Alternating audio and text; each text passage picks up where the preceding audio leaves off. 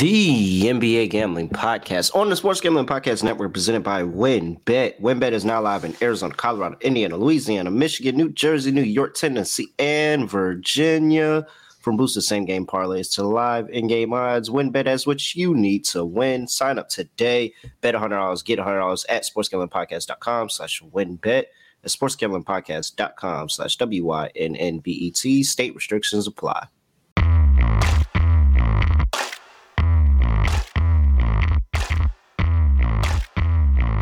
Yes, sir. We are back with another edition of the NBA Gambling Podcast on the Sports Gambling Podcast Network. Know me, know the voice, know the guy. It's me, Really Real, Villain Real Terrell, Furman Jr. at your service. It's a Friday in the association. Got my guy Scott Studio Rocha with me. Scott, what's going on? No, nothing much. Bit of a quiet Friday. I know you're used to seeing a bunch of games. We have, I believe, 5. So, still a lot of money to be made. So, we don't really discriminate between 5-game slates, 10-game slates, 15-game slates.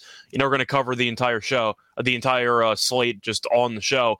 But either way, I know that yesterday Munaf and I did pretty well. Ended up losing the lock, though. I had 2 player props. I had Zubac double-double as my lock, which didn't get there because of foul trouble. I ended up winning the dog, though, with Garland over 1.5 steals at +140, which was never in doubt. I should have given out a side because I ended up sweeping the board on the sides. Got every game right from the side. So I went 6 for 6 there, which was nice. Totals were kind of hit or miss. But either way, anytime you sweep an NBA game on the sides, you've had a pretty good day. And hopefully that carries over into Friday. How was your Thursday?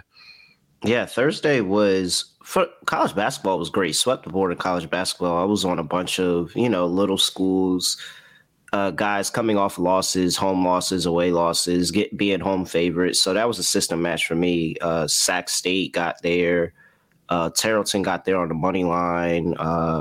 Who else got there? Wright State got there. Like, it's just a number of places. So college basketball was great, but oh man,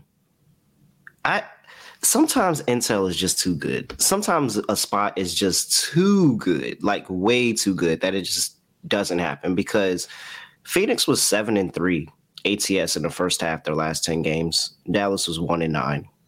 So on that alone, I was like, oh, I'm good. I'm golden. That looks like a pretty good spot. Phoenix is at home too. Like, this is, great spot. Luka goes down the first 3 minutes. I'm like, dang, that sucks. I mean, not for my bet, but that sucks. No, it did suck for my bet. It was terrible. The Mavs played amazing after that. Dinwiddie with 36, 6, and 9. He was really, really good. Finney Smith had 18 and 12. He was good as well. I feel like the real story, because it's a lot easier, to roast people, or it's more fun that way. Ayton had himself one of the least impressive 19 and 20 games I've ever seen. Yeah, he missed every single hook shot that he shot last night. Oh, he was horrible. Every single hook shot. You look at the stats and go, 19 and 20, not too bad. And then you realize he went 6 for 20, and pretty much every shot he took was inside 5 feet. Yes, and he was like straight up bricking. There was sometimes he stepped out from 3 and shot an ugly shot from 3. It made, like, every time I watched him offensively in that game, I just sat there and thought, man, DeAndre Ayton is really not him. Like, he's really not him. He's just a guy, but he's definitely not him. Yeah, he's definitely not. And I thought he looked incredibly soft throughout the entire game. He was shying away from contact. He was afraid to really go up for rebounds late in the game.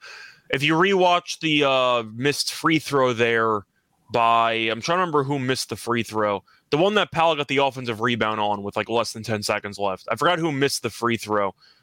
Was it Bullock who missed the second free throw? I'm trying to remember who missed. But the point is that Dallas had 2 free throws to, I don't want to say ice the game, but to mostly ice the game.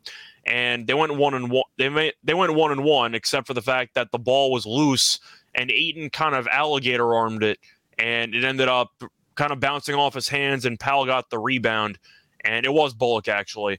And then you ended up seeing Ayton commit the foul afterwards, but Powell made both free throws. The game was over. But in the biggest moment, when your 20 rebound guy is going for a rebound and he alligator arms it, it kind of tells you all you need to know about Ayton. He's a relatively soft player, and that's been an issue that a lot of people have had with him for years. But it's one of those games where the box score doesn't tell the story. I thought Ayton was horrible. I think most people thought Ayton was horrible last night. No way you think he had a good game. There's no way you watched that game. You think he has a great matchup, and that's why his numbers were so good. 20 rebounds, that's really good. But when you see literally nobody going for rebounds, and he's just the only person standing there with the ball in his hand, like, you're less impressed at that. But it's just more of the fact of offensively, he looked absolutely terrible. Like, he looked atrocious offensively. He should have had a 40-point game. Like, he definitely should have had a 40-point game. Yeah, some of the shots were easy. Like, it wasn't even like somebody was in his face contesting him all the time. He had the size, he had the leverage, he had the shot. He just couldn't get the ball in the basket. Yeah, I really have nothing more to add from that game. It was a pretty ugly basketball game, which isn't too surprising. But Chris Paul was good. He had 22 and 10. Chris Paul gave you 22. I feel like you should probably win that game in 2023. Yeah. But either way, Dinwiddie was great. He carried the team after Luka got hurt. And that's kind of the story. But I feel like since you brought up the nationally televised game, we should talk about the earlier nationally televised game, which was the overtime game between the Knicks and the Celtics. Was a hell of a game. You saw that the Knicks once again blow a lead with Thibodeau in the final couple minutes, but they did rally to win the game in overtime, mostly because of just Tatum and everybody bricking every shot in overtime. I believe Tatum was 0 for 6 in overtime. Brogdon missed a wide-open three at some point there. Jaylen Brown bricked the 2 free throws, which could have tied the game or even given them the lead.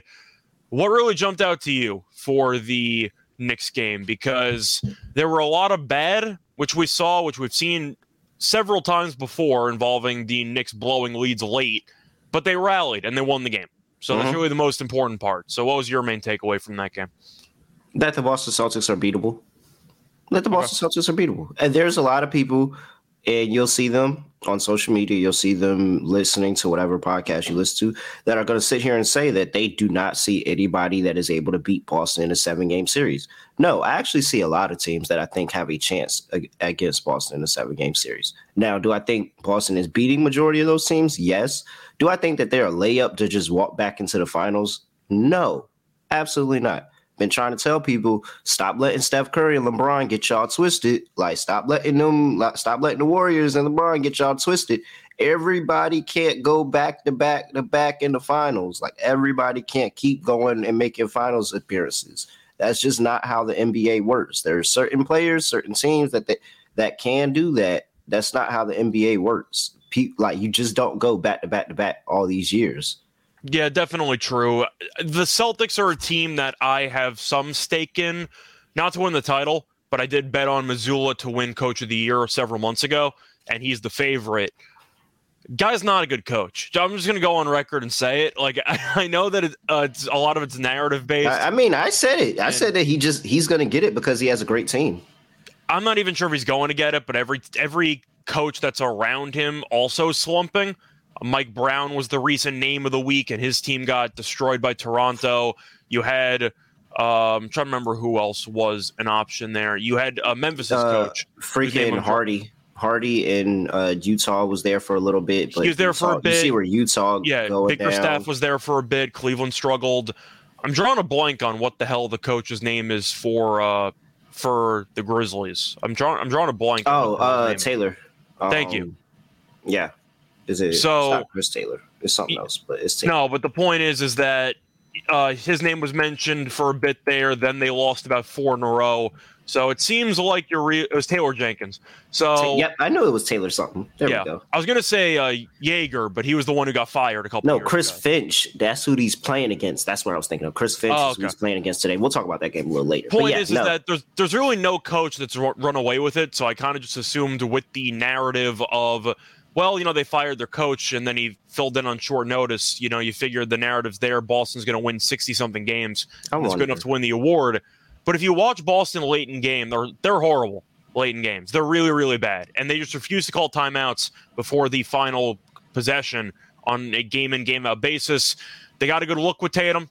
He missed the mid-range jumper. Grimes wanted no part of him in the final drive, but the final possession there. But Tatum bricked it anyway. But I just see Boston being a team that constantly falls apart late in games, and I feel like that's why they're definitely to be had. I mean, didn't we say that last year? We did, but they overcame it anyway. Yeah, they didn't even overcome it last year. Like they were constantly doing that. Even when they had that tremendous run at the end of the season, they were still constantly giving up, you know, covers and all that stuff late in games. And it's why they lost the NBA Finals, because the legacy game for Curry, when he went off in Boston to win that game, Boston led in the fourth quarter, and they still punted the game because they couldn't generate any easy scores late in the fourth. And, you know, Thibodeau outdid him to end regulation, but you saw in overtime a lot of really ugly possessions for the Celtics, and that's why they lost the game. Plus, I'll give a shout-out, even though he was horrible for most of the game, I'll give a shout-out to R.J. Barrett. He was really bad, but he made the three-pointer when he needed to in overtime, and that was the go-ahead winner. And then he also made both free throws after Brown bricked both. So I'm not a Barrett guy, but shout out to him because he made the big shots when you needed to or when they needed him to. But my main takeaway, I don't think Missoula's a great coach. He's favored to win Coach of the Year because there's really not any other guys who should be favored over him right now. I'm just saying I wouldn't vote for him right now, but I hope he wins because I have money on him to win Coach of the Year. Do you have anything else you want to add? Because I don't think he's a great coach. No, I mean, I told you, I think that I could go give my 10-year-old sister this team and she could coach them to 30 wins. Like, this team is just good. Like, that's really just it. I don't think that it's anything that's going to propel them in the playoffs. I don't think they have a coaching edge of any matter. I don't think they have a coaching disadvantage of any matter. I just think that this team literally does it themselves. Like, they are that good.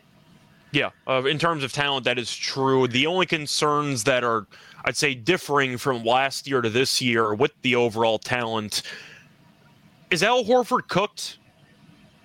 Yes, we knew this. Yes. I know, but I'm saying last year, would you argue he wasn't? Because his offense wasn't great last year. No, I think he was just a veteran player. I'd been said Al Horford was cooked, but he's playing so many minutes and he gives them nothing offensively. I feel like that's going to be a serious problem in the veteran playoffs. Just veteranship, the ability to defend without fouling, and that, you know, that time in the league, like, that's really all it is. But he's not your rebounder. That's what Robert Williams is for. He's not your main defender. He's a solid defender. He's not your main defender.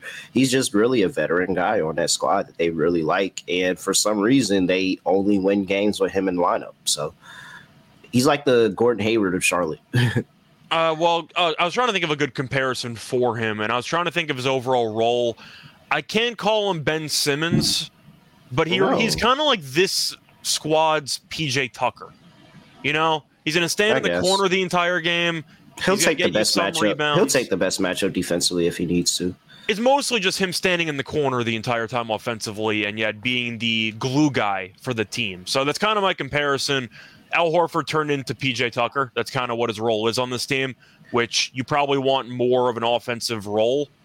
But he can't play a bigger offensive role because I think that he's just totally cooked physically. So that's kind of how I look at the Celtics, but good win for the Knicks. I know on VSiN I gave out the Knicks +8 because the Knicks have given the Celtics problems for years, and I thought that spread was way too high, and the Knicks came through. You have any other takeaways from yesterday's action, or that was kind of it? No, from the action, we'll just go ahead and touch on All-Star real quick. All-Star voting results have came back, and you do know the starters on both sides for the Western Conference. LeBron James is going to be the team captain, of course. Number one in the fan rank, number two in the player rank and media rank. Jokic got media number one. Of course, he got the media number one and player number one. And you have Jokic, LeBron, and Zion Williamson. Zion, fourth in fan voting, fourth in media voting, third in player voting. He is going to be an all-star starter this year. In the backcourt, you have Steph Curry, Luka Doncic. No questions there. However, Ja and SGA were unanimous third and fourth, respectively. All three voting entities picked them third and fourth, respectively. I don't think I've seen somebody be unanimous like that. I just want to ask you, based on going through the starters. Hold up real quick. Let me go through the East first. All right. Eastern Conference, you have Giannis as the team captain. Number one in the player rank, number one in the fan rank, number two in the media rank. Kevin Durant, number two, second in fan rank, second in player rank, fourth in media rank. That's also not surprising. The media just hates on Kevin Durant for no reason, I think. Jason Tatum, number one in the media rank, He is rounds out that front court. And then you have Kyrie Irving and Donovan Mitchell as the second. First of all, just go ahead and get your Donovan Mitchell All-Star MVP bets in now. Like, just get that in now, 100%. Donovan Mitchell, second in player voting, second in fan voting, number one in the media. Kyrie, number four in the media as well. Again, media, Brooklyn, don't mix. All right, Scott, thoughts on Eastern Conference, Western Conference, or the question you were going to ask, whatever it was. My question was, how deep do you want to go on this? Because it doesn't exactly lead to anything immediate. We're going to end up talking about the All-Star game in a couple of weeks anyway. But how deep do you want to go? Because I have some questions about some of the story. I definitely use this in my handicap today, 100%. 100% use this in my handicap. Just for today. A chip on the shoulder of some guys that might. Yeah. Oh, yeah. There's some. I mean, there are quote unquote snubs. There are quote unquote snubs on this list. Joel Embiid is not a starter. Yeah. Again, but it's crazy because I can't be too mad that he's not a starter. Because he probably will start because Durant can't play. Yeah. I mean, for the most part, but still, like, that's like. Besides the point, he wasn't outright voted, and for very good reason, because you have Giannis, you have Kevin Durant, you have Jason Tatum. I mean, if you get snubbed, and I do think that, you know, he deserves to be a starter, but it's like between what Giannis, Kevin Durant, Jason Tatum, Kyrie Irving, Donovan Mitchell, who are you taking out? Who are you taking out? Well, it's also an issue with how the thing is designed, because you have a designated backcourt and you have a front court. No, but still, that's what I'm saying. Even if it's positionless, Mitchell out. No, but even if it's positionless, because people said make it positionless. Okay, if it's positionless, who are you taking out? Like, I can sit here and if you put any version of those, if it's six, positionless, you're taking out Kyrie or Donovan Mitchell for Embiid.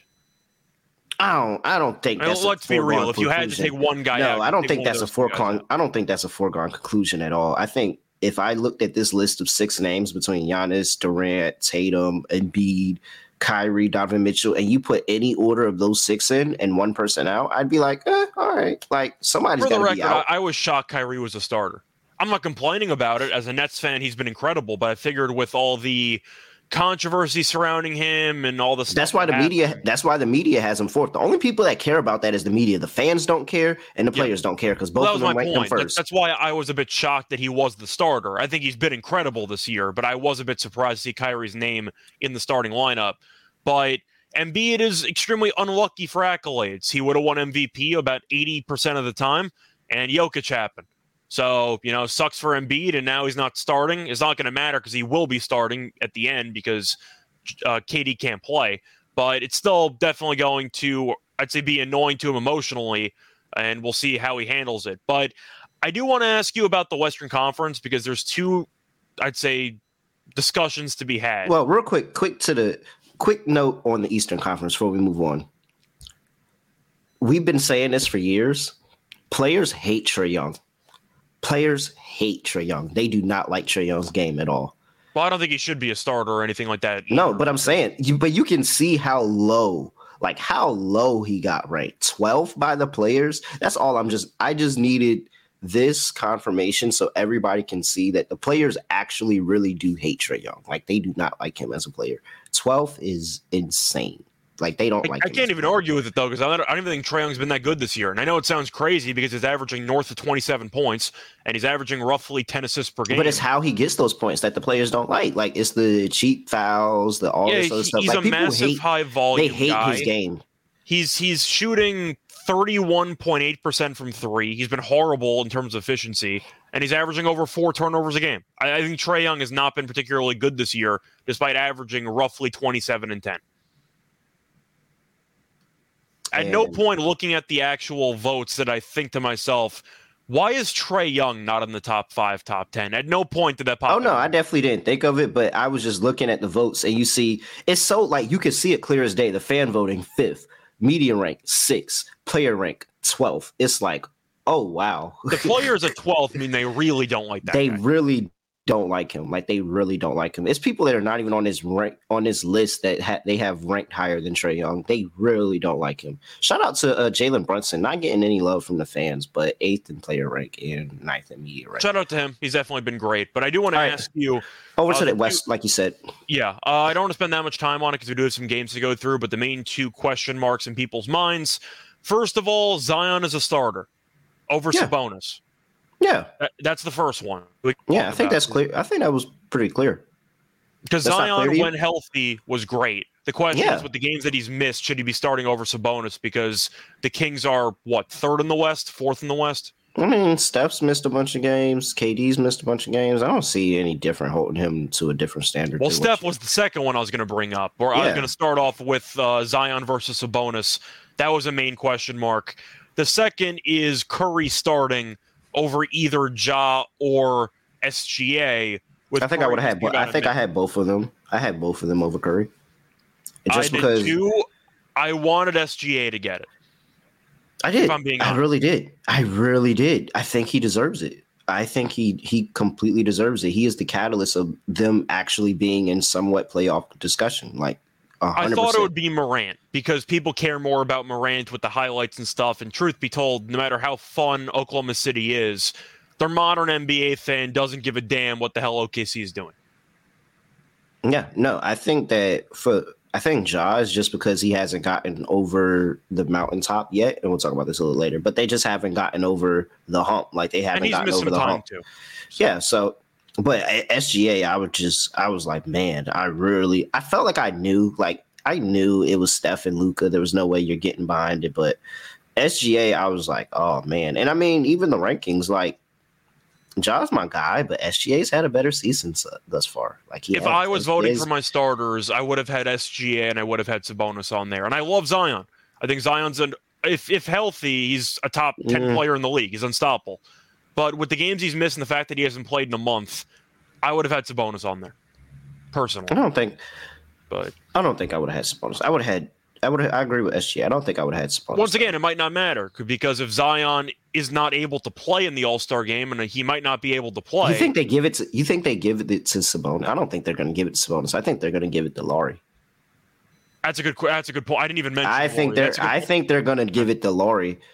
I really do. I would give it to Lauri. If you had a new or maybe you do give it to Sabonis and then that moves Lauri in on the team and he just comes off the bench and Sabonis starts. But if I was the NBA with this being in Utah, it's no doubt in my mind. If Zion can't go, I'm giving it to Lauri.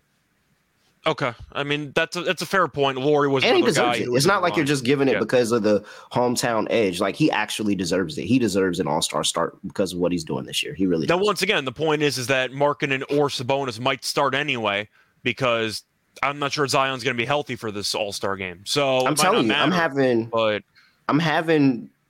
MVP votes. If Lauri moves into a starter, I'm having an MVP vote on Lauri, and I'm having an MVP vote on Donovan Mitchell. I'm gonna have tickets on both of them.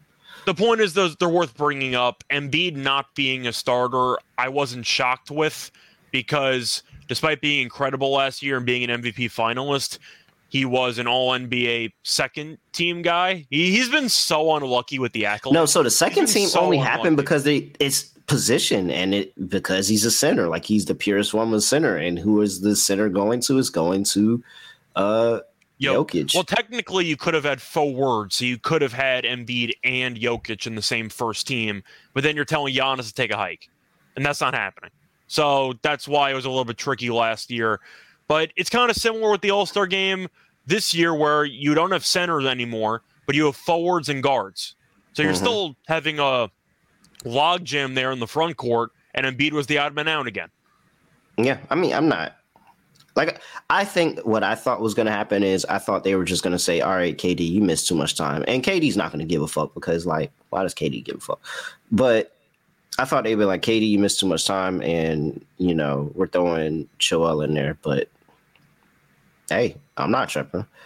Every time something that's like kind of sketchy with voting comes out with Joel Embiid, I'm expecting him to post the Generation X video, just like every time something happens now, you know, after what happened with, yeah, exactly. With what happened with Durant, yeah, pretty much. I'm just expecting that to be an Embiid thing where he just responds to anything that goes against him with just the Generation X. You think you can tell us what to do? Just that kind of video.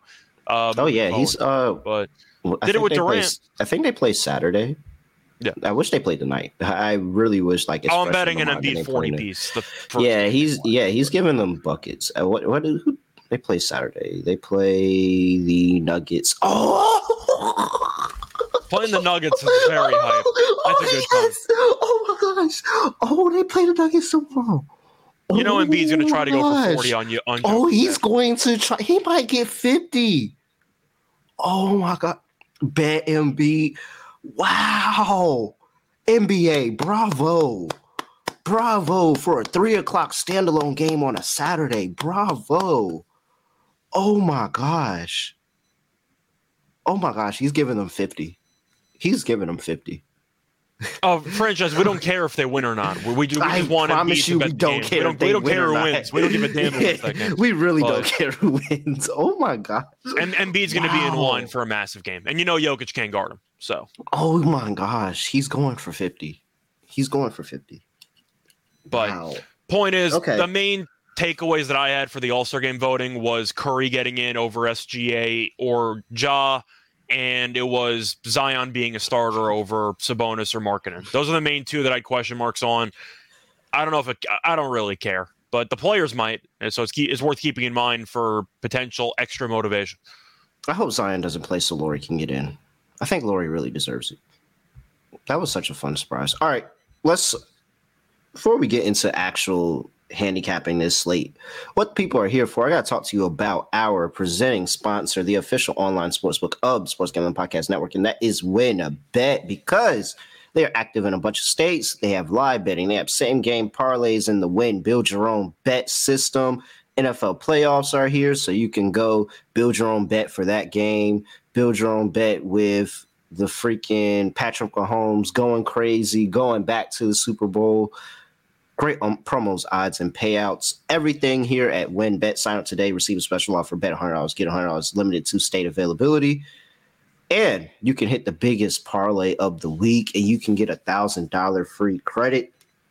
I'm telling you, with that parlay, I'm going to have Joel Embiid 50-piece in there. So if you think that you're going to hit the longest parlay, you might be wild, because Joel and his 50-piece will be in that parlay. All right. So much choose from. All you have to do is head over to sportsgamblingpodcast.com/WynnBET. That is sportsgamblingpodcast.com/WYNNBET. All such exchange terms and conditions at WynnBET.com. Must be 20 or older. President State will play through WynnBET is available. If you or someone you know is a gambling problem, call 1-800-522-4700. Somebody said, "How about them Bulls?" I gave out Charlotte yesterday. I hated the spot, but I knew I couldn't handle taking Charlotte. And Munaf liked the first half. That got there. Yeah, We cashed the first half very easily, and then they blew it in the second half. Very, very Bulls-like behavior.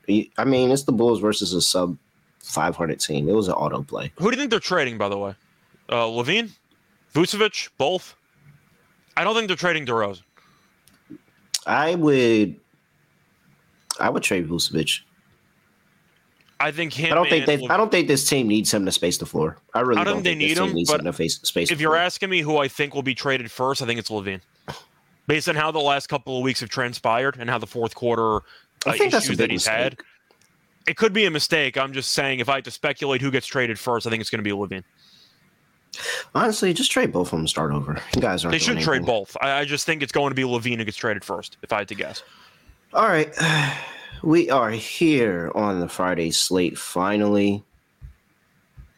First game up is the Milwaukee Bucks going to play the Indiana Pacers. Bucks are laying 8.5 here. If I can ever get my screen to actually change back, there we go. Bucks are laying 8.5. 239.5 is the total. Injury report for these two teams, and for the Milwaukee Bucks, we have Giannis is probable. Beauchamp is questionable. AJ Green is questionable. Everybody else looks like they're a go. You should see Chris Middleton still coming off the bench for right now. No change in that. For the Pacers, oh boy. Miles Turner is questionable. Andrew Nembhard is questionable. Aaron Nesmith is questionable. Traveling Queen is questionable. Then, you know, Tyrese Halliburton is still on IR. Duarte is probably going to get a start again in this game. Let's see here. And TJ McConnell's running things in the point guard position. Most importantly, you said it before, but, you know, Giannis is probably going to play. Yeah. TJ McConnell hasn't gotten his assist prop. Just want to throw that out there because he had that triple-double coming in relief, I believe. I'm pretty sure it was a triple-double. It was like a really crazy game. I think he was one away. Yeah. No, he got it. 18, oh, 12, and 10. Yeah. So in relief of Nembhard in Phoenix, he did get a triple-double, 18, 12, and 10. Came back with 20 and 10. He didn't cash that assist prop, by the way, because the assist prop was 11.5 for that game. I know because I bet it. And he didn't cash the assist prop last game. It was at 10.5. I know because I bet it. And he finished with 8. Luckily, the second time I bet the under because I got kind of pissed off the first time. Yeah. That was very emotional betting by me. Yeah, Pacers suck in the first quarter. Mm. But they're always in it at the end of the game. Or for Giannis is going to score at least 12 in the first quarter, maybe more. He's going to kill them in the first quarter. Yeah, and whether it's rebounding or something, they're probably going to get slammed in the first quarter. It's just what adjustments do they make? And honestly, it just takes time for that offense to get going because now you got to wait for their best offensive player to come off the bench. Mm-hmm. I can't believe Mathurin isn't starting yet, but whatever. No, he was starting for a few games. It just didn't work out for him. Like his production actually went. I think it went down when he was starting. It was the efficiency. He really just had a hard time hitting a three when he became a starter, and now he's kind of gotten back into rhythm. On the bench. I think. But honestly, I tweeted this, and I was like, I don't think any other six man has had a bigger contribution to their team than Ben Mathurin. Honestly, like if I wouldn't vote for Westbrook for sixth man, and I know that the argument is, you know, the counting stats are good. Westbrook, if you watch him play, is really bad, but nobody cares. Like everyone's trying to convince themselves that he's good. Westbrook isn't good.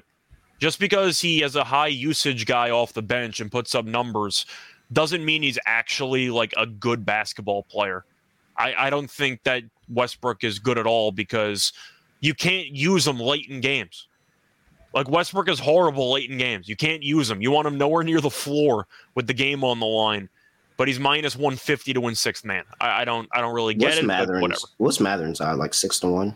I think so. I'm pretty sure Brogdon might be ahead of him slightly, but I don't know. Westbrook's favorite to win the award. I under no circumstance would I vote for Westbrook to win sixth man of the year. I don't think he's been good at all. But you know, that's the difference between people that kind of watch it and look for the stuff that's not seen on the box score compared to the people that look for counting stats. And Westbrook's a counting stats guy that I don't think's efficient at all. And I wouldn't want him on my team, if I'm being honest. But is that harsh, or do you agree with me on that? Is this 26-1 legit? It might be. Mathering? But Norman Powell above him, Tyrese Maxey above. Okay, Maxey. Maxey is 10-1. I like Maxey and Mathurin way more than Brogdon. I mean, well, yeah, definitely more than Brogdon, but way more than Westbrook. Yeah. I agree with you. And Maxey, I think, is going to be in the serious running because of how good he's been off the bench. So and the fact he's gonna make that ground up. Most importantly, his team's good. Yeah, I would put bets on Maxey and Mathurin. I forgot about Maxey and how he is playing now, but by the end of the year, he's going to be in conversation for sure. His all team's right, good. I'm sorry. I'm going with Milwaukee in this game. For me, it seems like a perfect storm. Where everyone was kind of annoyed at how Jokic didn't play against Milwaukee and how they ended up winning the game anyway. And now Giannis has a matchup against Indiana where he's going to play and, you know, Indiana can't stop him. I think Giannis goes off in this game. I think that he has a shot to go for 40, but I know Indiana can't guard him. And I know that without Halliburton, this team is just bad in general. Give me Milwaukee. I think they bury this team. I think they win this game by 10+. And we both think Milwaukee jumps them early. The question is, can Indiana get back on track and make this a game? I don't think they can. I think Milwaukee buries them. Let's see here. Giannis actually has some duds against Milwaukee recently. Granted, a lot of these games, he's not playing a bunch of minutes. And he very well could not be playing a bunch of minutes tonight. But he really has some. Wait, who? Wait, is Giannis? Well, he was injured. He was injured, and then he took some time off. No, wait. Now, this is getting a little absurd. He had 9 points against Charlotte. Like, he was really bad for a couple of games. Wait. But, no, but I get what you're saying, but 12 minutes, 5 points, 24 minutes, 8 points, 21 minutes, 5 points, 21 minutes, 2 points, 17 minutes, 11 points, 33 minutes, 6 points, 35 minutes, 12 points, 43 minutes, 16 points, 29 minutes, 9. Like, this is going back pretty far. Oh, wait, this is all old Giannis. Where's the new Giannis? Oh, okay. That's why. Why would it have it flipped? It never flips the stats. All right. It never flips the stats to like the newest game, the oldest games at top. It's always newest games. So now I have to go back. Okay. Now this makes more sense. 50, 26, 30, 40, 21, 29, 18, 26, 29, 33. The first two games back in general. 3, 4, 5, 6, 7. His first two games back since the 5-game absence, had 33 and 14, 29 and 12. He seems to be back to normal. So I would play Giannis triple-double tonight. Well, he's going to get a bunch of rebounding chances because Portis is out indefinitely. So there's even more room for Giannis to just dominate on the glass. Yeah, and I think that like when with the rotation and how the rotation's going, it's a lot of times that it'll be Giannis and Drew.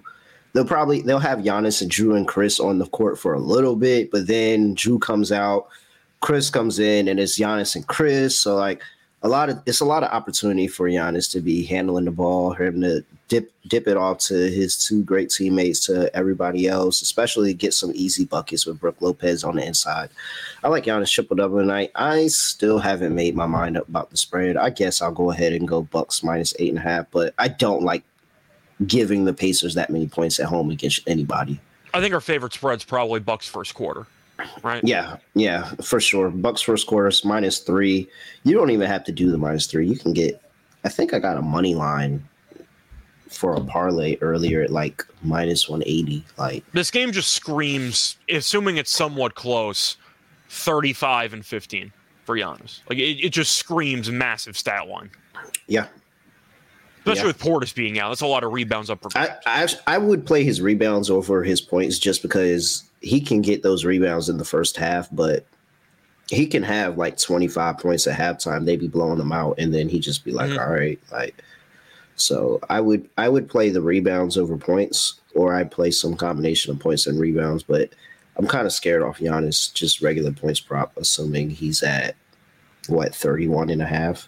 Yeah, 31.5, 30.5. I think he's just going to go off tonight. All right, total sitting at 239.5. 239 is kind of a bit wild, but it comes down to if you think Indiana can do enough offensively, because I'm assuming Milwaukee's going to score 120.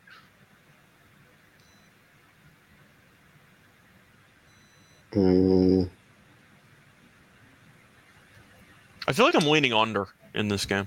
Why do I feel like I feel myself leaning closer to Indiana? I don't know. I just hate giving Indiana this many points. I don't know how much their home stats matter because most of them are with Halliburton playing. So there's just been a different team with him. Yeah, but it's more like – but the only difference I really see in Halliburton being there and not being there is if do they close the game out well.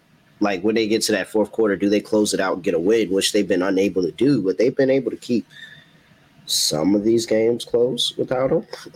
I don't put any stock into the first meeting, by the way. Milwaukee won that game by 13. Game landed 251. Giannis didn't play, and Portis did. So you can potentially toss it out. Maybe the game's slightly different there. Halliburton did miss that game, though. But the Pacers were up like 20. They got outscored 39-21 in the fourth quarter. Give me the story of the game. Points. So I'll take the Pacers and the points. I will take the over as well. But you're on the over. Okay, I'm going to lean to the under, but I don't feel great about it. Yeah. I'm hoping that with Giannis back in the lineup defensively, Milwaukee's going to look sharper. Yeah. That's really my concern. Milwaukee's giving up a lot of points. Yeah. For the most part. All right. Yeah, I made my mind up there. I'm going Indiana. Okay. Next game on the slate, we have the Memphis Grizzlies going to play the Minnesota Timberwolves.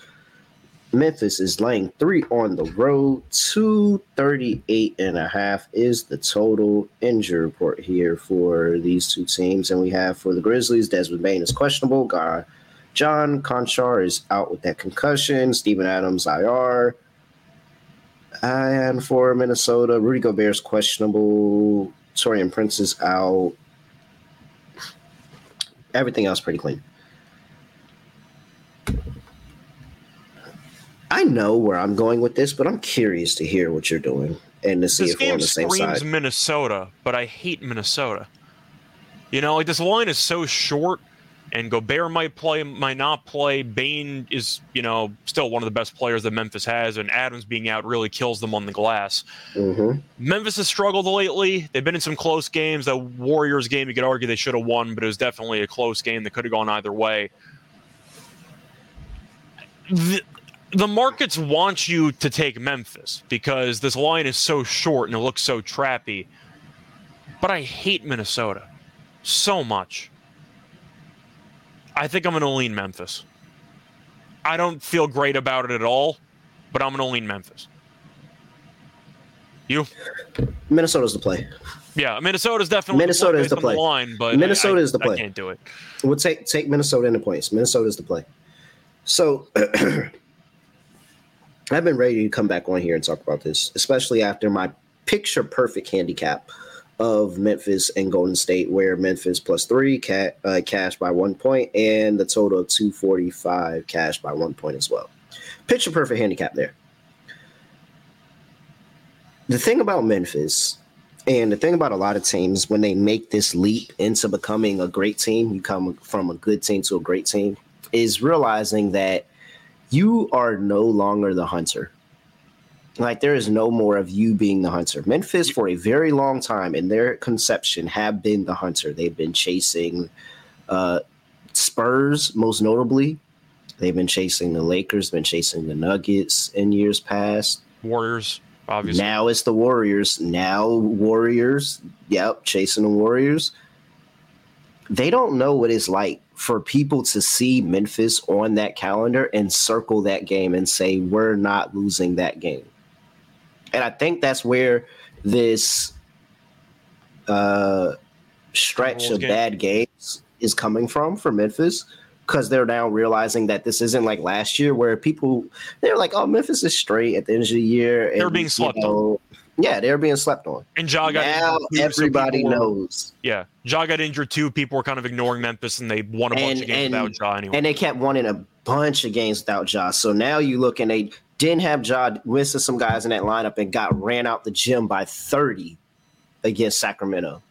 Mm-hmm. Lost to a B team in the Suns. Lost to the Lakers where you had a lead. You blew it late.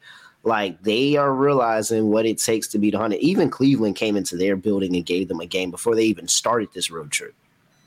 They're realizing what it's like to be hunted. And I think that it's going to take a few L's. Like, it's taking a few L's for them to wake up. And I think this is that last spot, last road game before you go back home. You're ready to go. You're kind of pissed off at this road trip. You didn't win a single game thus far. You thinking, everybody's thinking they're going to get a win on the road trip eventually. And maybe they do. Maybe they do. But it's not going to come easy. I don't think it's going to come easy at all. I think that they are going to get everything from Minnesota, a team that they knocked out the playoffs last year. I think they're going to get everything from Minnesota. And Minnesota everything also got eliminated by them in the playoffs, so there's still an extra chip there. And if Rudy Gobert doesn't play, I love it even more. But if he does play, I think he's going to play. I mean, if he does, I think that we still have some possibilities. Yeah, like, he has a good matchup for himself, and there's a possibility that they get him out the game in the first 2 minutes. So I'm not concerned about that either, honestly. Minnesota's the play. I'm not gonna give him the money line play. But Minnesota +3, +3.5, whatever you can get, Minnesota's the play. I feel like Minnesota is definitely the play here. I think we're on the same page because I mentioned the line itself and how it's basically daring you to take Memphis. So I feel like Minnesota would be the play. On a short NBA slate? Yeah. On a short NBA slate, Memphis is -3 on a short NBA slate. The line definitely suggests to take that you should, based on, you know, thinking what the odds makers were thinking, pricing this line. Minnesota's probably the play. I just can't do it because I think Gobert is going to be in the lineup. Everybody, like, this is... I'm not betting it. I'm not betting this game. I'm just saying, if you think Memphis is free money, you're out of your mind. Yeah. In games this season where teams are on the road, 2 road losses, giving up 120 points, and they come back as a favorite, 1-5 on the season. ATS, 1-5. All right. Yeah. I feel good about Minnesota. I think this is definitely a get-right game for Minnesota. 238.5, and it is low-key, it is a game to show off Rudy Gobert. Like, that's really the big difference in this team from last year to this year. So yeah, he's got Brandon Clark now instead of Steven Adams. That's a bit easier for Gobert on the glass. Yeah. And Bane might not play, and that's a big deal. 238.5. I was gonna go under, but everybody's betting the under, and the total came up a point. That's enough to scare me off of it. It makes sense. I think I have to still love the under, though. Each of the 2 meetings had less than 218 points. So based on the 2 games in the head-to-head, I have to go with the under here. Plus, Memphis had that crazy game against Golden State where you had, 80 free throws combined? Like 70-something free throws combined? It was really just disgusting. But you're looking at Minnesota, and... they've allowed less than 105 in 2 of their last 3 games. I will admit it was against Houston and New Orleans, so I don't know if that means much. But defensively, they've been better lately. It's mostly just based on how the first 2 games in the regular season went. I think this is going to be a lower scoring game, and if Gobert is back in the lineup, we know he's a great under player because he plays somewhat good defense, but he can't score to save his life. So I'm on the under. I think this number seems a little bit high. No, I'm on over. Okay. I'm on over. I can't. I was fully prepared to go on under, but that a full point in opposite direction is kind of insane. Oh no, these teams hate each other. Bane might not play, which means you might get more shots for Dylan Brooks. I'll take my chances on the under. Yeah. Definitely concerned with Dylan Brooks taking 30 shots for sure. Yep. All right. I still like Ja this game though. Yeah. I think Ja's in line for a good game no matter what, but I wonder how efficient he's going to be. I can see myself having a... Well, you're motivated anyway to take Ja because he wasn't a starter. Oh, yeah, 100%. 100%. So I see myself having like a Ja, Anthony Edwards kind of 30-plus points parlay. Maybe throw in Minnesota and the points in there. Well, how high would you go for Ja? Would you go for 35? Would you go for assists? What exactly would you go for Ja? Oh, I'm scoring all the way. Okay. I think 35 was like plus 275, I think. Yeah, I'm scoring all the way. I think that he'd definitely have a great game scoring basketball, especially like Rudy Gobert, great interior defender, all that. Ja cooks him still. Yeah. Like, I'm not concerned about Rudy Gobert in the paint, so... And if he's not there, then it's going to open up even more. That's really where I just think that the offenses are going to be too good. All right. Next game on slate. Orlando Magic traveling a long distance, but not a long distance, to Miami. Play the Miami Heat. And if you know what I'm talking about, you know what I'm talking about. -8 for the Heat at home. 219.5 is the total. Jonathan Isaac is out. And Jimmy Butler is in. Jimmy Butler, you could throw in there. I mean, I wouldn't call him a snub, but I'm sure he feels like he's a snub. Bam Adebayo probably is a snub. I wouldn't say he's a snub as he should be a starter, but he's probably not going to make the All-Star game, and he probably should. I think he's going to make the All-Star game. He should. He's fifth. You know, he's fifth in player and media votes. He's averaging 21.6 and 10.2. Like, I know 11th in fan voting. I mean, 11th in fan voting. It's like everybody listens to this podcast and then just He keeps selling these parlays, and people just went against him. But he should be an all-star. He only sells when I bet him. Like, that's what I'm saying. I've been doing everybody a favor. Actually, Bam should really cut me off or break me off a little bit from this season because he's having a great year because I stopped betting him. And he's actually played a decent amount of games while the rest of his teammates have missed a lot of games. So, yeah, he should. He's going to be an all-star, in my opinion. The stats. Well, maybe this is a Bam. This might be a Bam, quote-unquote, all-star snub type of game. I don't know. Either way, the Heat are favorites. They're not getting me at that. All right, Jimmy Butler's in. Caleb Martin's probable. Max Strus is probable. Hayward Highsmith's probable. Yeah, they're just doing that to piss people off. Miami's laying 8 at home. There's no way. It's no way. No, I'm taking Orlando. There's no way I'm laying 8 in Miami at home. Absolutely no way. I know. Miami had a nice win against Boston. Boston benched a decent amount of its players, and Miami ended up benching Jimmy Butler in response, but they came from behind and won. Played New Orleans. New Orleans. They still didn't cover that spread, by the way. Just so you know. They did not cover that spread. That spread was -4. I forgot what Hero went for in that game, like 4 for 18. It was something disgusting by Hero. But New Orleans has been terrible since they can't score. That game was still close. They trailed by a bunch at half. They came back and won the game. Got killed by Dallas on the road. Killed New Orleans on the road before that, but lost to Atlanta as well. This team is still not playing good basketball. They've been better. Mm-hmm. They've won some games. They don't win by margin. And Orlando's won 3 of 4. I'm going to lean to Orlando.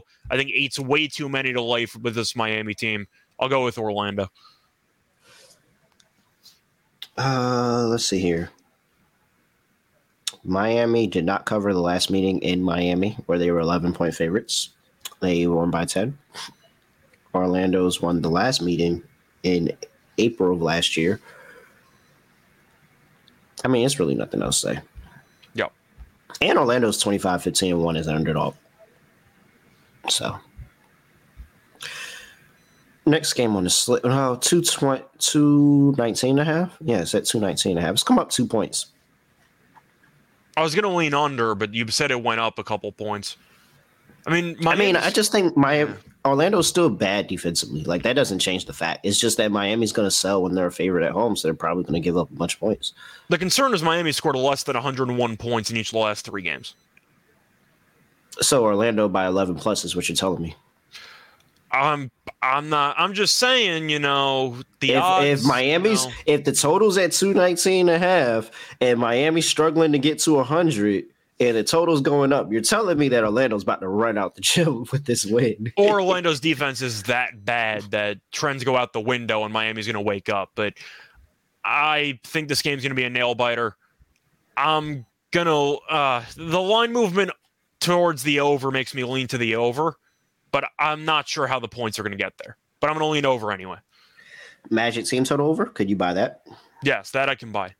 And we have a team total prop for the Orlando Magic at 105.5. Just looking at Miami, looking at Orlando's games here, they've gone over that number regularly. Now, I know Miami's still a slower-paced team, and they play decent defense, but to read off the numbers for Orlando, you said 105.5? Yep. Okay. So going through the last couple of games, 126, 113, 118, 123, 116, 108, 109, 111, 115, 115, 126. So they've gone over in 4, 5, 6, 7, 8, 9, 10. They've gone over in 11 straight games. Magic 11+, 13-1. Okay. 13-1 for the Magic to win by 11 or more. And what's Orlando 1-10? Was it like 5 something? Oh, shit. Hold on. Coming back to it. 1-10 is 370. 370? Okay.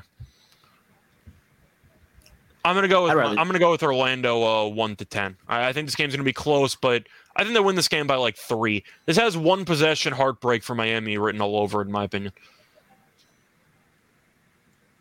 Yeah. I'm glad we're both on the same page about that one. All right, Orlando +8. Orlando sprinkle on the money line +260. We both like that play. Scott didn't make a decision on the total. I'm going over. I'm going to lean over just based on how the line's moved. All but right. I do like Orlando team total over at 105.5. Franz Wagner. Back on Franz Wagner. That's my guy. Okay. he scores, man. He scores. All right. Where we at? Next game on the slate, we have the Cleveland Cavaliers on a back-to-back going to play the Oklahoma City Thunder. Thunder are now -1 favorites. They opened up as Cleveland -1. It's now shifted over to Thunder -1. Looks like all the money thus far is on OKC. 72% of the bets, 90% of the money. 222.5 is the total. I'm assuming we think Mitchell's going to sit this game. Yeah. Sean. It's just two S's really threw me off. Sean hit me up and asked me if I thought Mitchell was gonna sit or gonna start. I said it was 50-50, but I really think that today if he's gonna sit or start today. And I was like, it's really 50-50. I think it's a good chance that he actually does play because he sat the other game, but it didn't look great against the Knicks with that injury at the end of the game. I thought he missed a couple games. Yeah, so he could be down for another game here, but. You have Kevin Love, Ricky Rubio. Ricky Rubio's probably not going to play, but Kevin Love may or may not play. We'll see about that. For OKC, Lou Dort is out. That's pretty big. That's pretty big, actually. Lou Dort is out. That's really it. But that's pretty big still. OKC's a favorite. There might be a bunch of points in this one.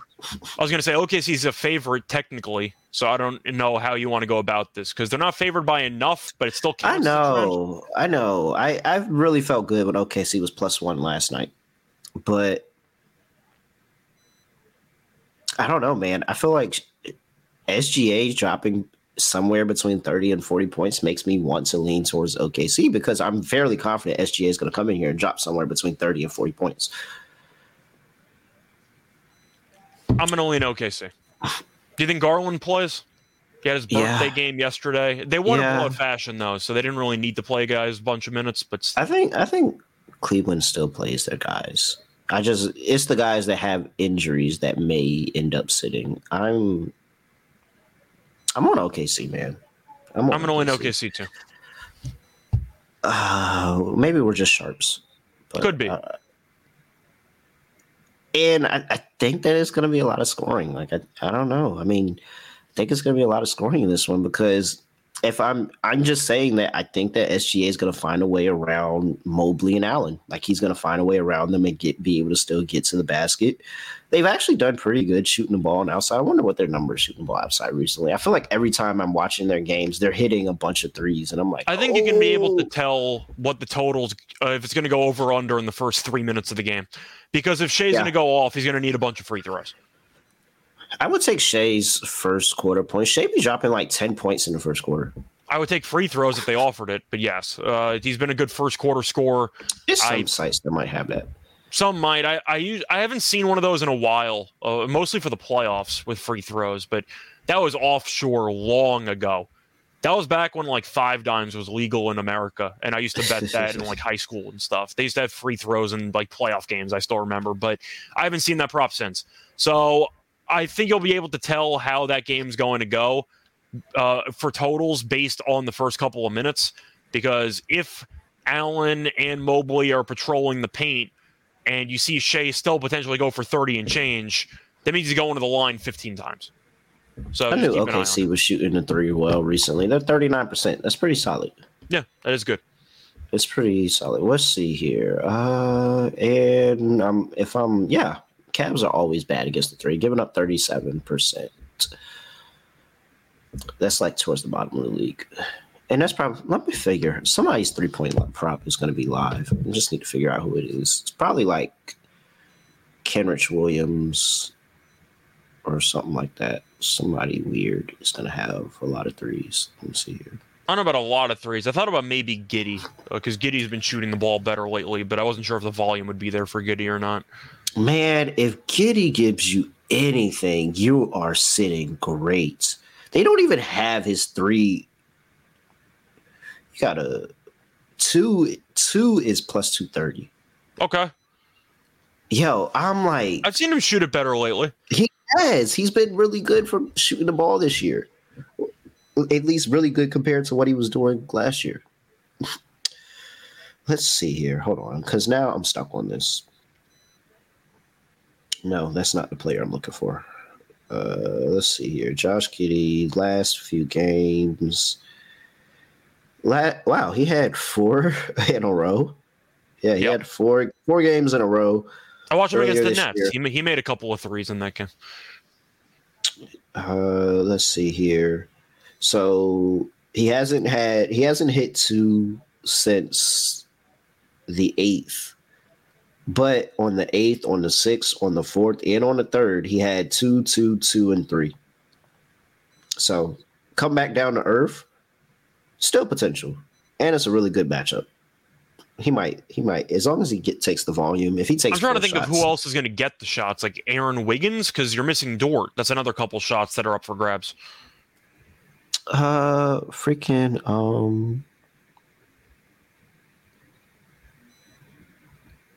Unless you want to go with one of the Jalen Williamses. That's what I'm trying to figure out. I think it's one of the Williams. They have four players with Williams on their name. Let me see here. What's the Jalen Williams that I really like? What's his splits? Shooting a three.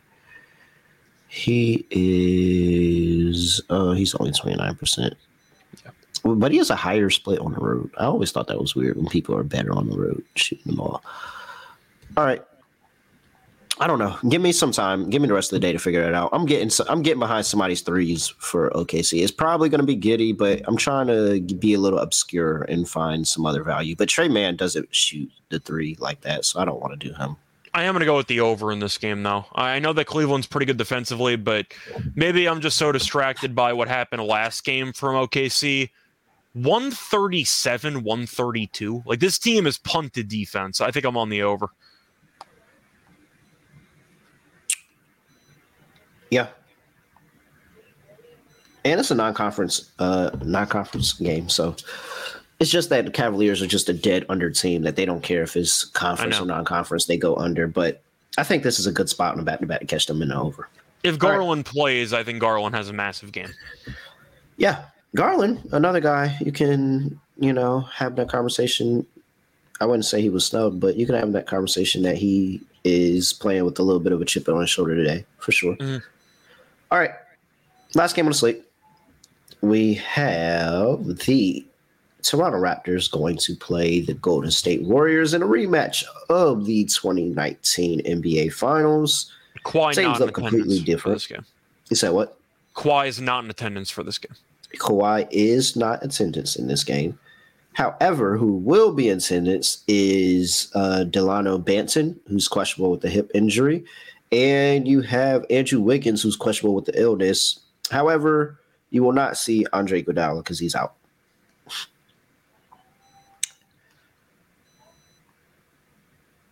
This one looks trappy, doesn't it? I'm on Toronto.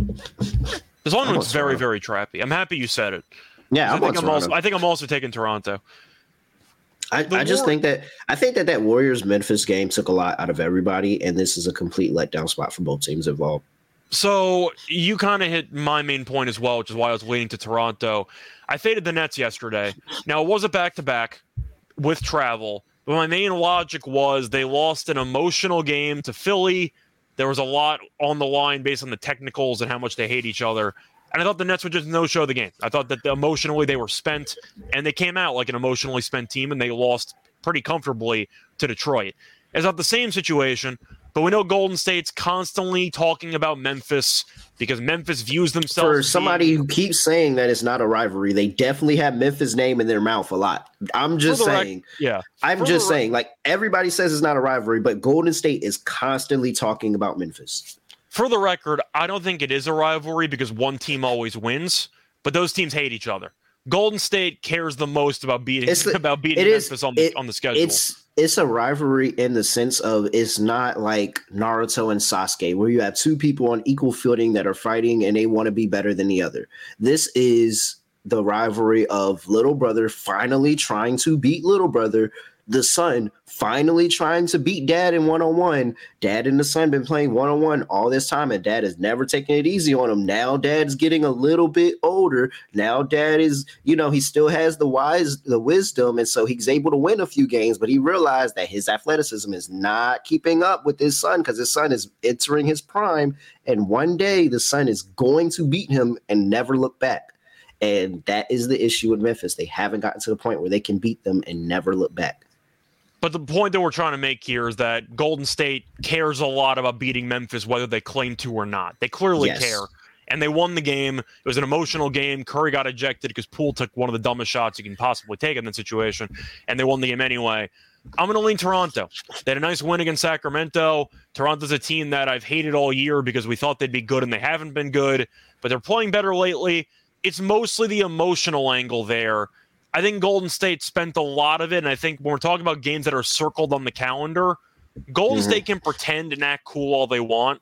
They 100% had that game circled in their calendar for about a month. Yeah, especially after the Christmas game. That was 100% circled, and they had to make sure they maintained their dominance over Memphis. I would not be surprised if Golden State came out flat. Golden State has actually not covered their last 6 home games, I think this is. So, I mean, everybody, and yes, on paper, they have a really, really good home record, but they have not covered their last 6. They didn't cover against Memphis and with a 3-point spread. They lost outright to Brooklyn. They lost outright to Phoenix, lost outright to Orlando, and lost outright to Detroit. Yeah, and it was a little bit different with those games because Golden State was still missing basically all of their wings, and I'm not sure how many of the games Steph wasn't playing in a few games. Yeah, no, so it's a bit different, but they haven't been as good at home as they have been in years past. By the way, Insano, to give a comparison you might feel better about, I don't think it's a rivalry for me personally, because it kind of screams to me 90s Bulls versus 90s Knicks. I'm not trying to, poke jabs at you, but you can claim it's a rivalry, but when one team always wins, I don't think it's a rivalry. I just don't think it is. That's kind of how I look at it. Do you think they always win? I don't think they always win. I think that this is now they've won the one playoff series that they played against each other. I don't think if they were to go play another playoff series and Golden State were to win that playoff series, then I'd be like, oh, okay. But, I don't think it's a situation where everybody says they all – clearly they don't always win because Memphis – okay, so if you want to group it with another rivalry or whatever you want to call it in today's NBA, it's the Mavericks against the Suns. I think it's the exact same situation. Doesn't matter who's – But the Mavericks just beat the Suns in a series. No, that's my point. I'm saying the Mavericks in this case would be Golden State and Memphis would be the Suns because they just can't beat this team. Or at least they just – going into a game, you assume something's going to go wrong. I just think that Memphis isn't getting enough credit for having one of the best records in the league. And, everybody's saying that, nobody can beat the Warriors. Nobody can consistently beat the Warriors. So I don't know why everybody's – so the Warriors don't have any rivals in the NBA at all. I think the nobody main point, can beat though, is that Golden – the main point is Memphis talks a bunch of shit and they constantly lose to the same team. That's the point. And that's why I compare them to the Suns. They constantly talk trash. They think that they're the best team in the league because they talk with an ego about them. Because they have one of the best records in the league. I would think I was one of the best in too if I had one of the best records. Yeah, I get it. But the point is they talk a lot of crap. They haven't won anything, and Golden State owns them. I think it's kind of a similar comparison to Phoenix constantly trash talking. We saw Mikal Bridges trash talking Dallas yesterday, and they can't win. Luka plays 3 minutes. They still can't beat this team. I feel like it's the same situation with Memphis. That's my comparison. I'll compare Golden State and Memphis to Dallas and Phoenix. That's my comparison. You really don't know who Naruto and Sasuke are? I do, and Sano doesn't. Yeah, come on. I felt like that was a really good comparison. I came back and said dad beating the son and little brother, big brother. I was going to segue over to another anime and just say that I think Golden State has a higher power level, but we can go that way if you want to. Oh, my gosh. Okay. You do that, too, if you want. But Does DBZ even count as anime for real? Depends on which dub you listen to, I guess. But, Just saying. All right. I just want everybody to know that Memphis is, I was looking at this bet earlier today, trying to figure out how much I was putting on it. Memphis is like 16-1 to have the best record in the NBA by the time year's over. I feel like that's a pretty decent bet. All right. Feels like every team in the league is so streaky. They have good weeks and bad weeks, and it just kind of alternates. I don't think this is one-sided. 4-2 losing Ja in game 4-5, something like that. Yeah, they also had a 50-point lead in one of those games without Ja. But yeah, like I think this is closer than people want to admit. But it's just that they haven't won a championship. They haven't beaten them in a playoff series. So I think the reason why you call it a rivalry, despite it being one-sided, is the fact that Golden State, despite pretending they not care, to care, they care as much. Like that's really what it is. I'm sorry, I know we're talking about Golden State and the Raptors, but I'm sorry, if you care, it's a rivalry, and they clearly care. Like that is somebody who is clearly bothered, and they want to make sure they beat that team. They're like the worst about it, though, where they pretend that they're better than the rivalry or whatever, but they clearly have Memphis on their mind all the time. And they know, like they don't. They sit there, they know, like, hey, like it's kind of like when Jordan was coming up, and it was still Magic and Bird and Magic versus Bird, but Jordan was coming up, and Magic and Bird are looking at each other like, he's a problem. He's a problem. Like they are very much paying attention to Memphis. That's the only thing I'm trying to make. Like, I get it. You can talk about it's not a rivalry. What's a rivalry where people really don't talk about it at all? Like, matter of fact, let's go. No, I can't really say NC State and North Carolina, but just throw NC State in there, and NC State tries to have a rivalry with Duke and Carolina. Everybody knows it's Duke and Carolina than everybody else. Like, it's not like that. Like, no, they're actually really, really paying attention to the Grizzlies. Let's see. They would care more about the Lakers and LeBron, but they suck. So they have to so like, why do you rival care? So you care about the rival that actually beats you and the rival that actually makes the games competitive. But we're able to segue for so long because we're both lock and step. We're both on Toronto in this game. I'm gonna lean Toronto. I think emotionally it's a very good letdown spot for Golden State. Total sitting at Munaf is showing off that the Grizzlies are 15-14 against the West and 16-3 against the East. Memphis is going to sign a petition where they can play the NBA Finals first because they would play the East team and then work backwards. So we'll see what happens, you know. But when we get to playoff time, Munaf's going to take Memphis in the first round against anybody they play, and he's probably going to end up taking Memphis in the second round. And then I'm going to say, oh, now you're on them? Like, now you want to talk about it? Blah, blah, blah. Yeah. Everybody stop acting like Memphis isn't good. You guys know Memphis is good. Okay, 235 is the total. It's come up a lot. It opened up at 229.5. It's now sitting at 235. I don't know what the hell happened in that Kings game. How do you only give up 95 points to the Kings? I'm on the under too, but how do you give up 95 points to the Kings? Like, how did that happen? It is an under game. I'm on the under too, but and Golden State plays better defensively at home. I'm hoping Toronto figured something out defensively in that Sacramento game because I do not know how they only gave up 95 points. I do not know how that happened. Because the boys is in lockstep right now. And Toronto's going to be such a great fade next week. We just caught Toronto in a good Toronto week. They're going to be such a good fade next week. Mm-hmm. But yeah, I'm on Toronto. Are you on Anunoby props because he's linked to every single team at this point in the trade reports? Is he boosting his stock at all, or you don't buy into that? I mean, I don't know. When I tried to buy into it, and he had the great matchup, he had the stats, everything to back it up. He did nothing, so for I don't know if I'm still kind of pissed at that. I love Anunoby. Under no circumstance am I trading 3 first-round picks for Anunoby. If you consider doing that, you're out of your mind.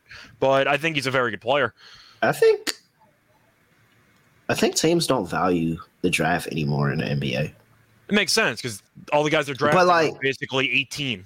But you know, teams have always said fuck them picks in the NBA. Like it's not like the NFL. Teams have always said fuck them picks in the NBA. But it's like they're fine trading one pick for a player. Like you get a. I remember we traded Marcus Morris to the Clippers for a first round pick. So teams have always said, fuck those picks. But now they're saying to the point of, here, just take multiple years picks. So when they said 3 picks for Anunoby, I was like, well, Rudy Gobert got 5. So I personally think Gobert is such a bad deal that teams are going to ignore it. I think you got to disregard it. But then Donovan Mitchell still got five. Didn't they still get five? The comparison would be like DeJounte Murray, who went for like 3 or 4 picks. I forgot what that would be the comparison. But. And that's where I think it, like Ananobi's that good of a player. Like it's the health issues for Anunoby, which I think would take off a pick or two. He has a hard time staying healthy. I think that's the problem with Anunoby for several picks. Pascal Siakam has a day-to-day? He has done well against Golden State in his career, so I think he's in a good spot here. Was he really? I don't know who else's day it's supposed to be. You want to back Van Vliet? Because I never trust Van Vliet. He was just linked to some trade talks with the Lakers. I think they should trade conveniently in California, so he very well could have. The Lakers link everybody because they're so desperate for actual talent on that team. they link everybody to the Lakers, but. Let's see here. Pascal Siakam versus the Warriors game log. And we have 27-5-5, 21-6-2, 36-7-5, 25-11-3. That doesn't include the finals either, and Siakam was really good in that series. While back. That does not. That took me all the way to 2021. Yep. Let's see if I can pull up that finals game log real quick. I think Siakam is a very good game, though. NBA Finals, Siakam went 26-10, 12-4, 19-6, 18-9-6. Ooh, that was a good one. And you got to remember, 32. He had a 32 and 8 game on that team. Yeah. He had a 32 and 8 game. Yeah, he was definitely the third option. He was the third option, not in that series, but like overall in the team, it was because you knew Kawhi was the number one option. Yeah, it was Kawhi, and then I really want to say it was Van Fleet more than Lauri at that point. And then it had to have been a Lauri because Van Vliet came off the bench in that series. I feel like that's the series that he got that payday. Did he get paid off of that series? That was the series where he was useless. Because he was boxing one. They was doing boxing one with Steph. He was useless, then he had a kid, and then he shot the ball like 60% from three after he had a kid. It was that playoff run. But Van Vliet was technically a bench player at that point. All right, Munaf said Siakam over 1.5 threes. He's hit 2 in 4 straight career games against Munaf, the Warriors. Save it for the prop cast. What are you doing? You got your own podcast for that. Save it for the prop cast. Come on. Plus 130. He's hit 3 threes in 3 straight. All right, Anunoby.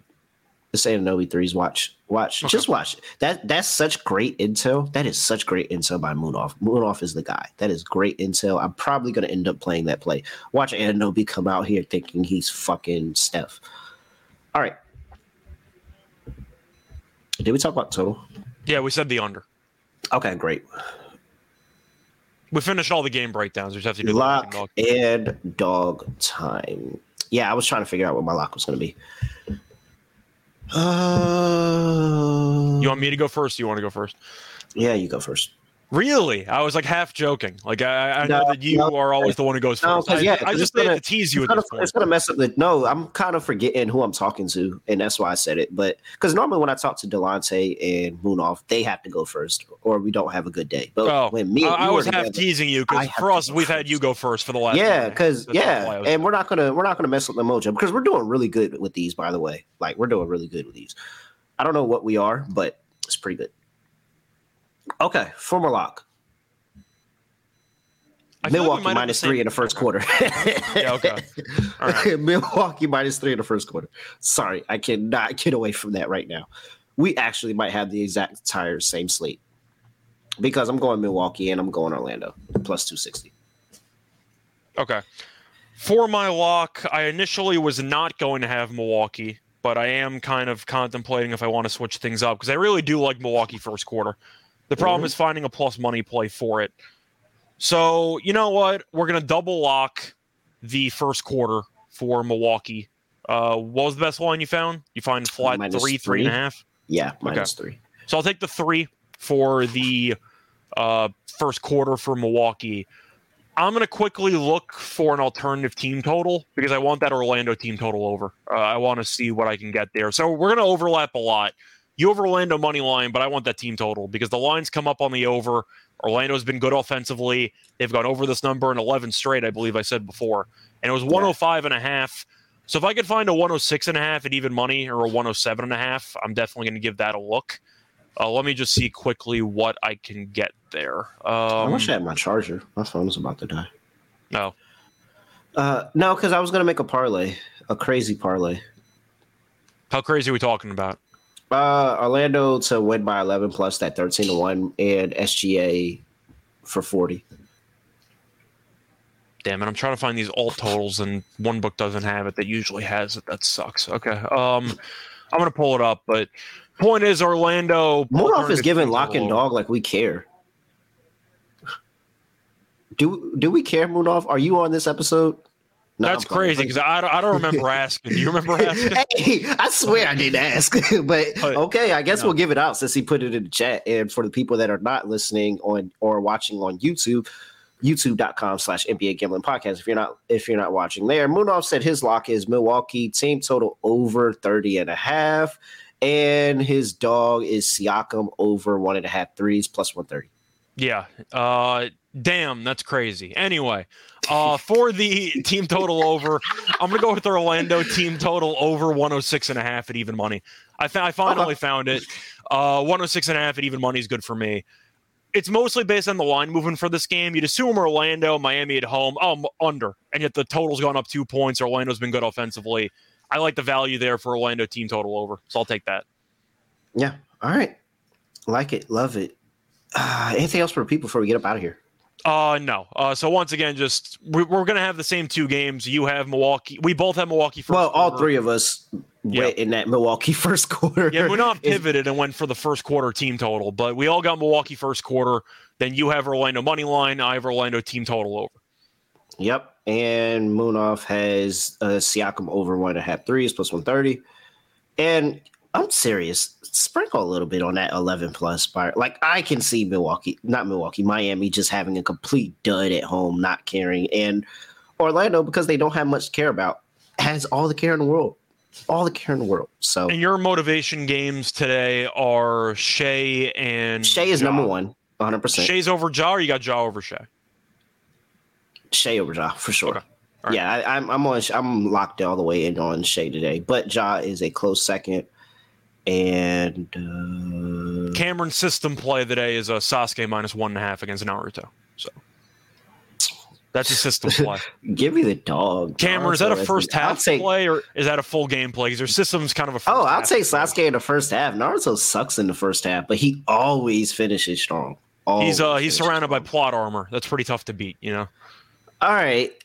If you're not subscribed to YouTube, like, comment, subscribe, do all of that. YouTube.com/Sports Gambling Podcast. Make sure you give us a review wherever you listen to your podcasting app, on Spotify, on Apple, wherever. Leave us a review. I don't have anything else to say. I don't have anything else to do. Giving you your time back. We found a way to talk for this long with 5 games on the slate. We have that special ability to do that. So. Yeah. So hope everybody enjoyed it. We are out of here.